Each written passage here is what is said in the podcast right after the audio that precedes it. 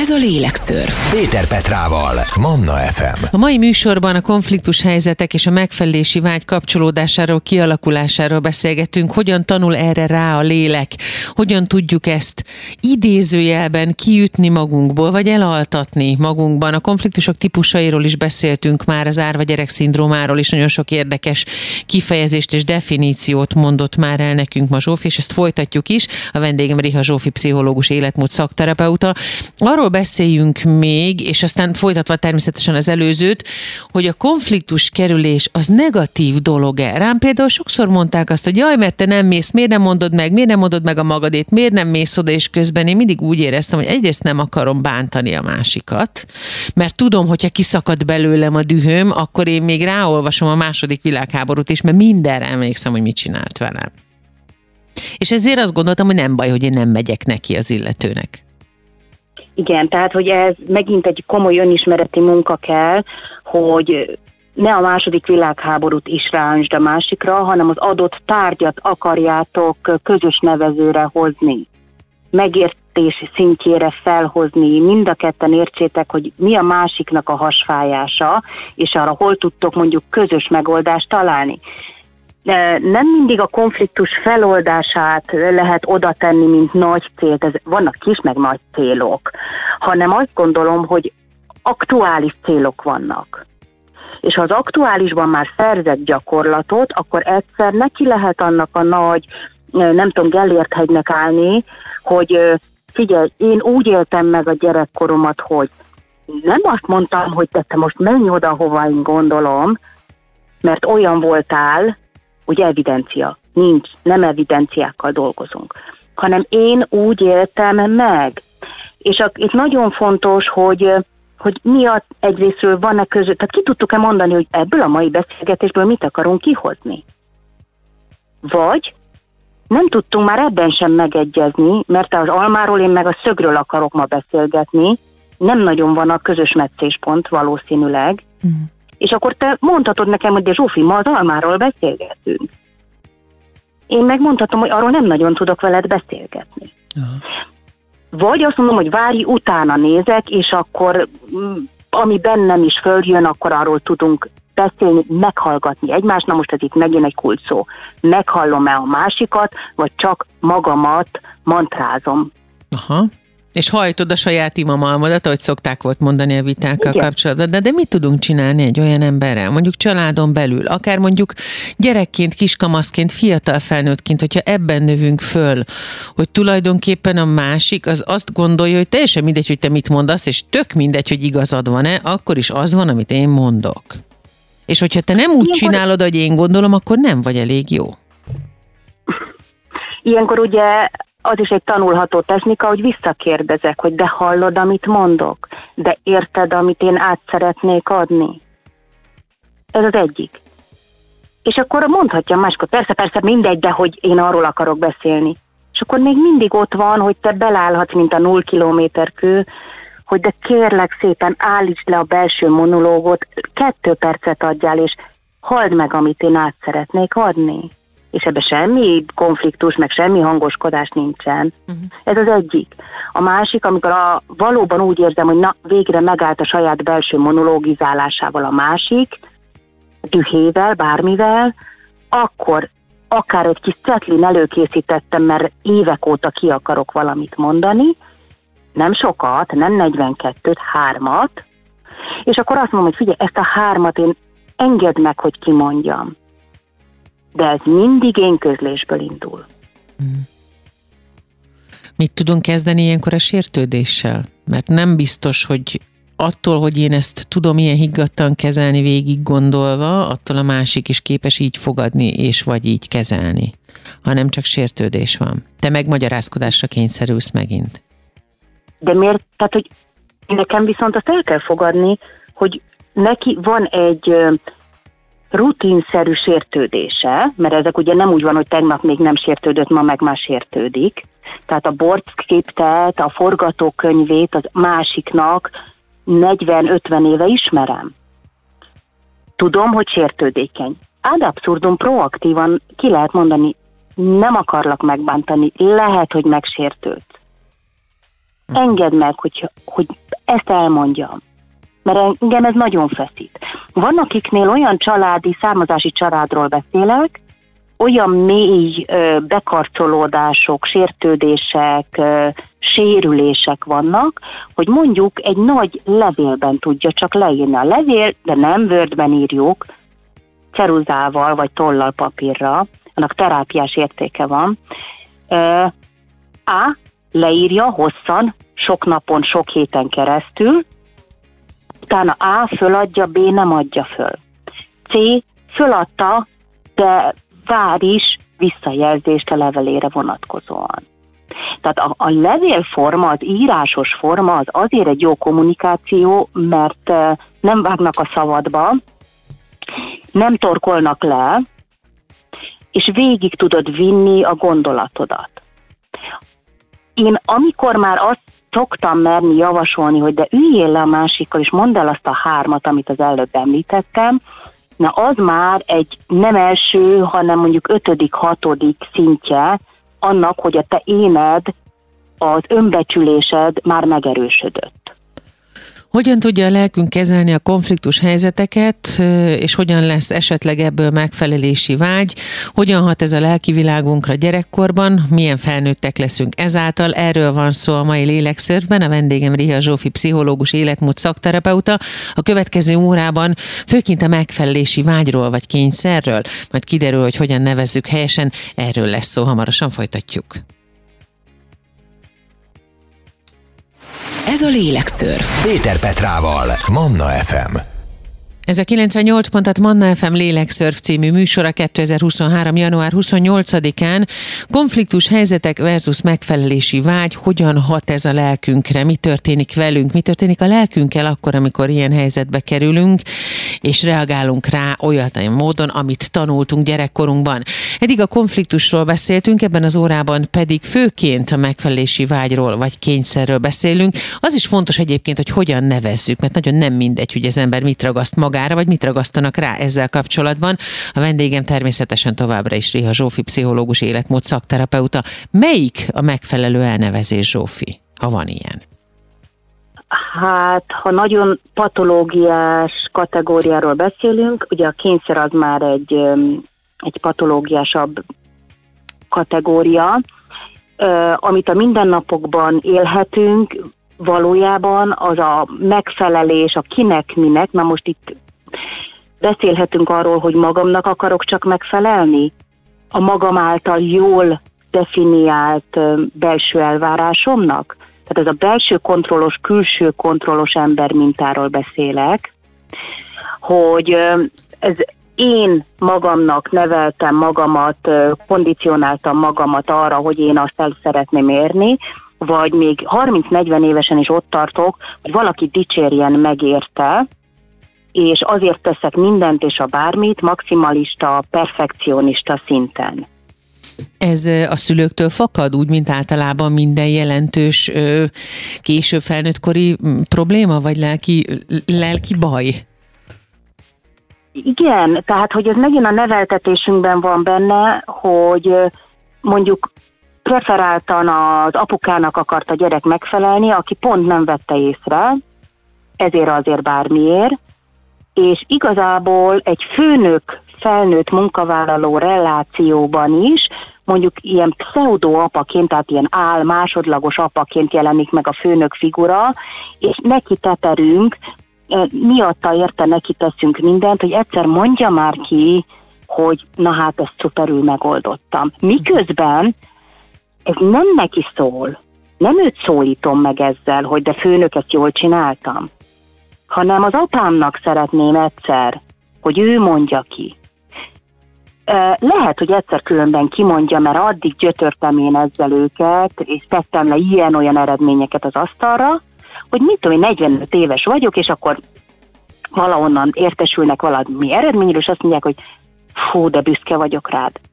Valószínűleg, hogy a 6-20-as vonat az 6-20-kor szokott menni, ezen az elven lehet, hogy már lekéste az én apám, hogy tudjam internalizálni, behozni magamnak, és oda betenni, amire én vágytam.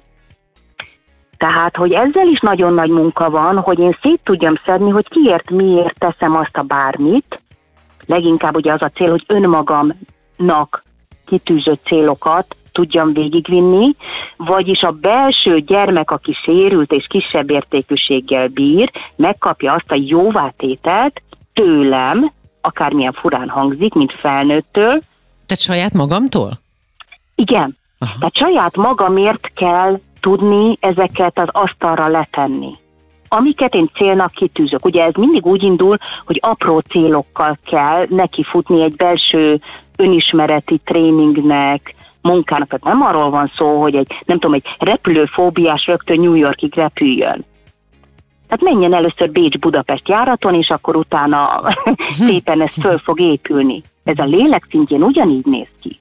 Pici cél, tudom teljesíteni, ezt már elkezdem értékelni. Technika, papír, ceruza alapon minden este lefekvés előtt írjam le, hogy én amit reggel kitűztem célo, célokat, azokból, vagy mindet meg tudtam oldani. A legkisebbet is írjam, amihez be én energiát tettem, így értem, írjam le.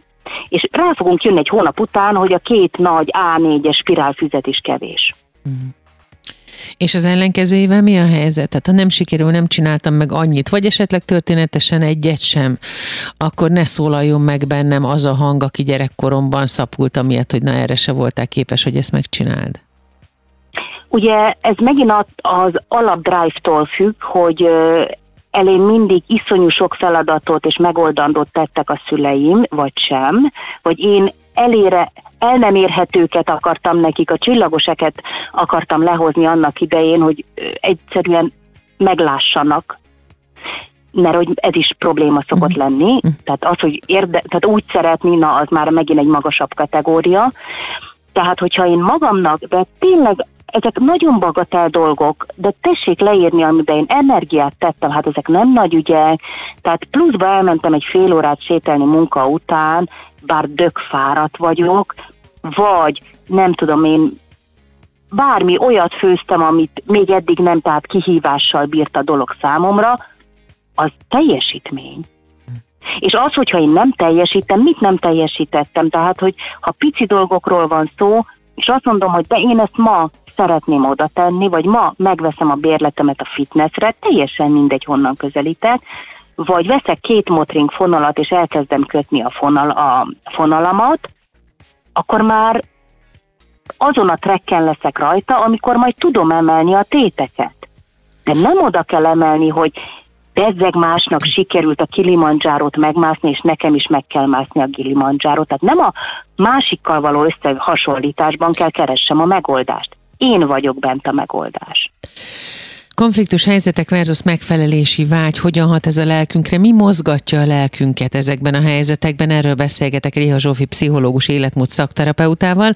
A Lélekszörf hamarosan folytatódik. Ez a Lélekszörf. Péter Petrával, Manna FM. Konfliktus helyzetek és megfelelési vágy, lelki szinten hogyan kapcsolódik össze ez a kettő, hogyan mozgatja a lelkünket gyerekkorban és felnőttkorban, erről beszélgetünk ma. Réha Zsófi pszichológus életmód szakterapeuta vendégemmel, akivel ott tettük le a fonalat, ugye ebben a részben most már főként a megfelelési vágyról beszélgetünk, hogy mi is az a megfelelési vágy, hogyan működik, de vajon hogyan nő ki ez a konfliktus helyzetekből? Mondhatjuk, hogy ennek ez a bölcsője? Abszolút ez a bölcsője, és ugye mivel interpersonális, tehát személyközi térben létezünk, nyilván a másik visszajelzése, a másikkal való kapcsolódásom ban fogom én tudni egyszer definiálni önmagamat. Tehát, hogy ez, ez, ez mindig persze úgy van, hogy van egy másik ember is az ön életemben, akivel vagy tudok konfrontálódni, vagy nem, de ez már az önbecsülés, önértékelés, belső munkával azért haladni kell előre. Tudom-e, ez annyira szlengesen hangzik, de nem tudom másképp megfogalmazni, ugye mindig azt mondják, hogy de szeresd önmagad. És akkor itt nézzünk ki a fejünkből, hogy de ezt hogy kell? És hogyha én szeretem magamat, akkor önző vagyok. Tehát, hogy egy csomó mindenre nem szocializáltak, nem neveltek rá minket. Nekem van egy kedvenc, utána lehet nézni John Maxwell idézetem, hát majd csomót hoztam, bölcs, okos, nálamnál jóval okosabb emberektől, ha magunkat gyűlöljük a másikat is, ha magunkkal türelmesek vagyunk a másikkal is, a világot sújtó bajok gyökere nem az önszeretetben, hanem az ön vagy a másik gyűlöletében rejlik. Tehát ha ezt innen próbálom megfogalmazni, akkor eljutok-e magamhoz, lefordítom, tudok-e kapcsolódni önmagamhoz, vagy droid üzemmódban csak teszem, amit a világ elvár tőlem. Ez egy nagyon nehéz definíció, hogy jó, tudok-e önmagammal A. konfrontálódni, ahogy az beszélgetésünk elején mondtam, mert ez is egy track, amin kell dolgozni, egy belső konfliktusok. Uh-huh. Tudok-e önmagammal jól lenni? Egyedül vagyok, vagy magamban vagyok? Magányos vagyok, vagy pedig jó társa vagyok önmagamnak? ez kifejlődik bennünk, kifejlődhet bennünk, tudunk ezen javítani, hogyha igen, akkor hogyan? Észlelhetjük-e, ébredhetünk-e egyszer arra egy hétköznap, hogy mi így működünk, és ezt hogyan tudjuk rendbe tenni magunkban és magunkkal, hogyha a válasz igen?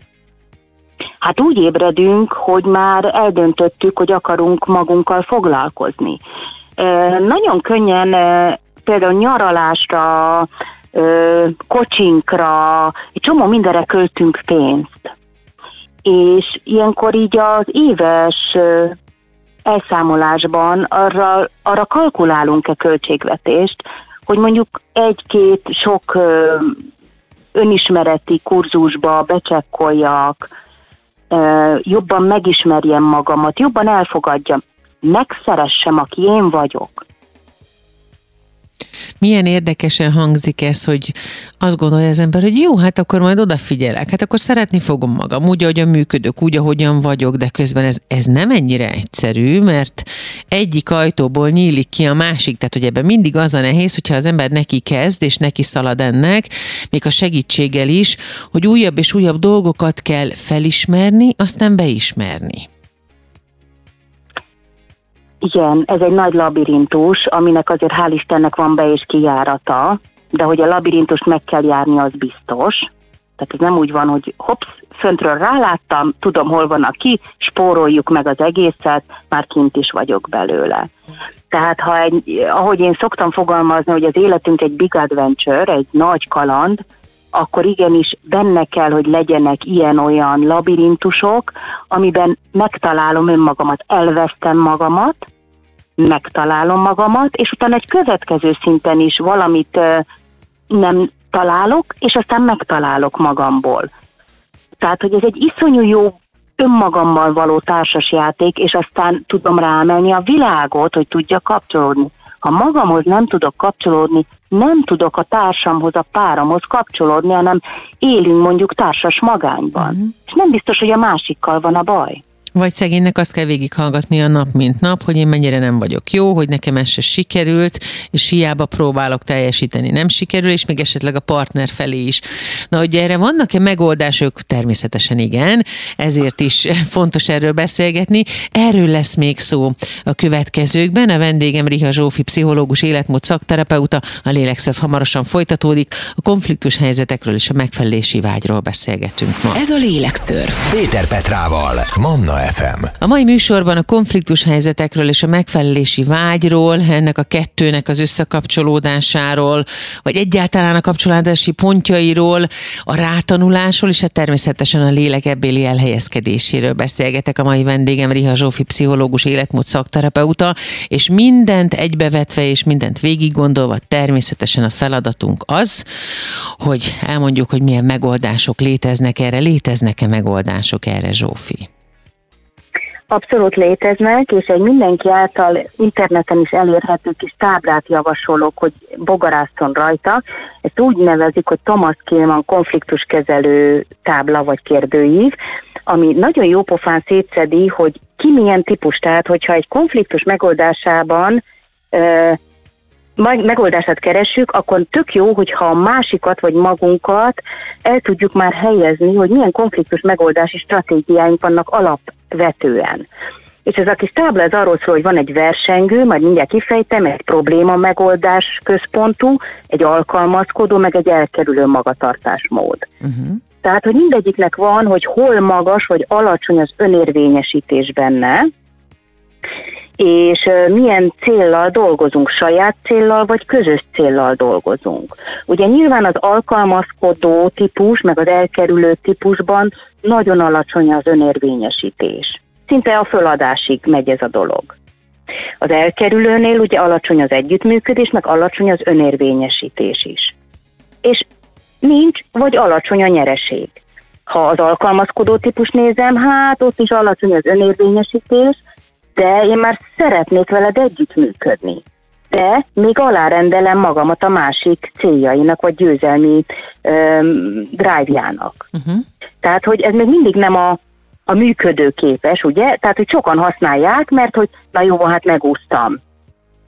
És akkor van a versengő, amikor odaáll ő első nérósága, ahogy szoktam mondani, a placra, neki magas az önérvényesítése, ő nem akar együttműködni, és csak is a saját célját akarja befogni. Pont letolja, hogy mi van a másikkal.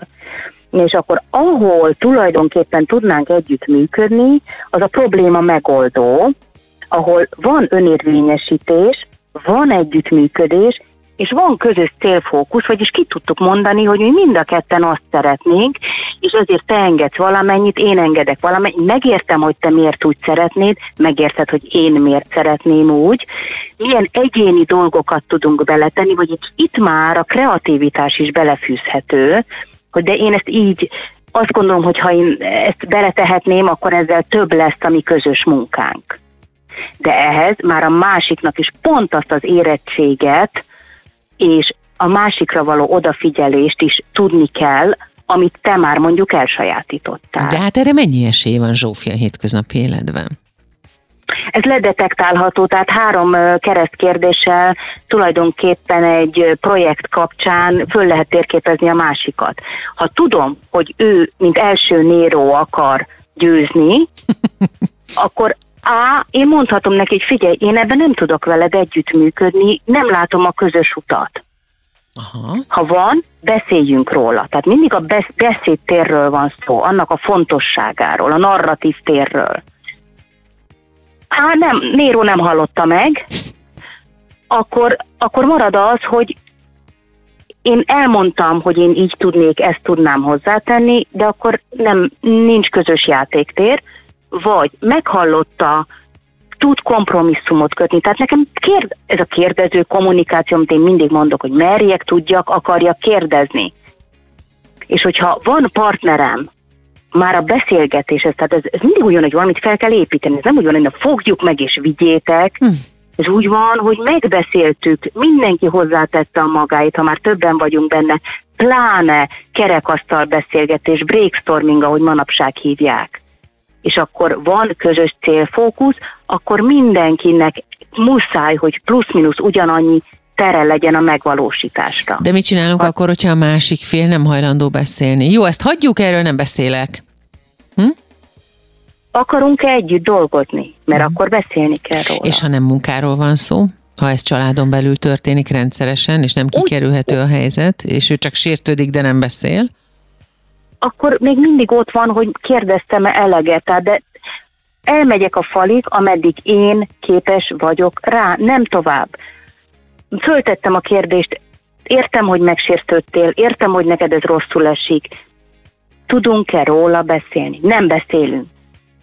Értem, megpróbáltam, köszönöm szépen. Uh-huh.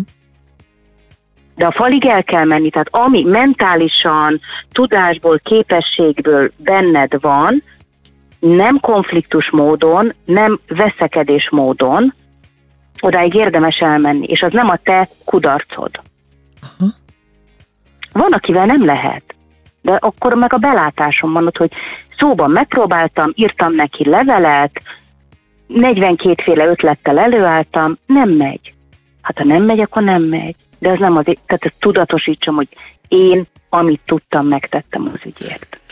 A mai lélekszörvben a vendégem volt Riha Zsófi pszichológus, életmód szakterapeuta, a konfliktus helyzetek és a megfelelési vágy kapcsolódásáról beszéltünk, hogyan hat ez és hogyan mozgatja a lelkünket, hogyan hat a lelkünkre, és mit hozunk gyerekkorból ezzel kapcsolatban. Én remélem, hogy tudtunk segítséget adni mindenkinek a tarsójába útravaló. Zsófi, nagyon szépen köszönöm minden okos mondatodat. Én köszönöm, nagyon jó volt veled újra beszélgetni. Köszönöm a hallgatóknak is.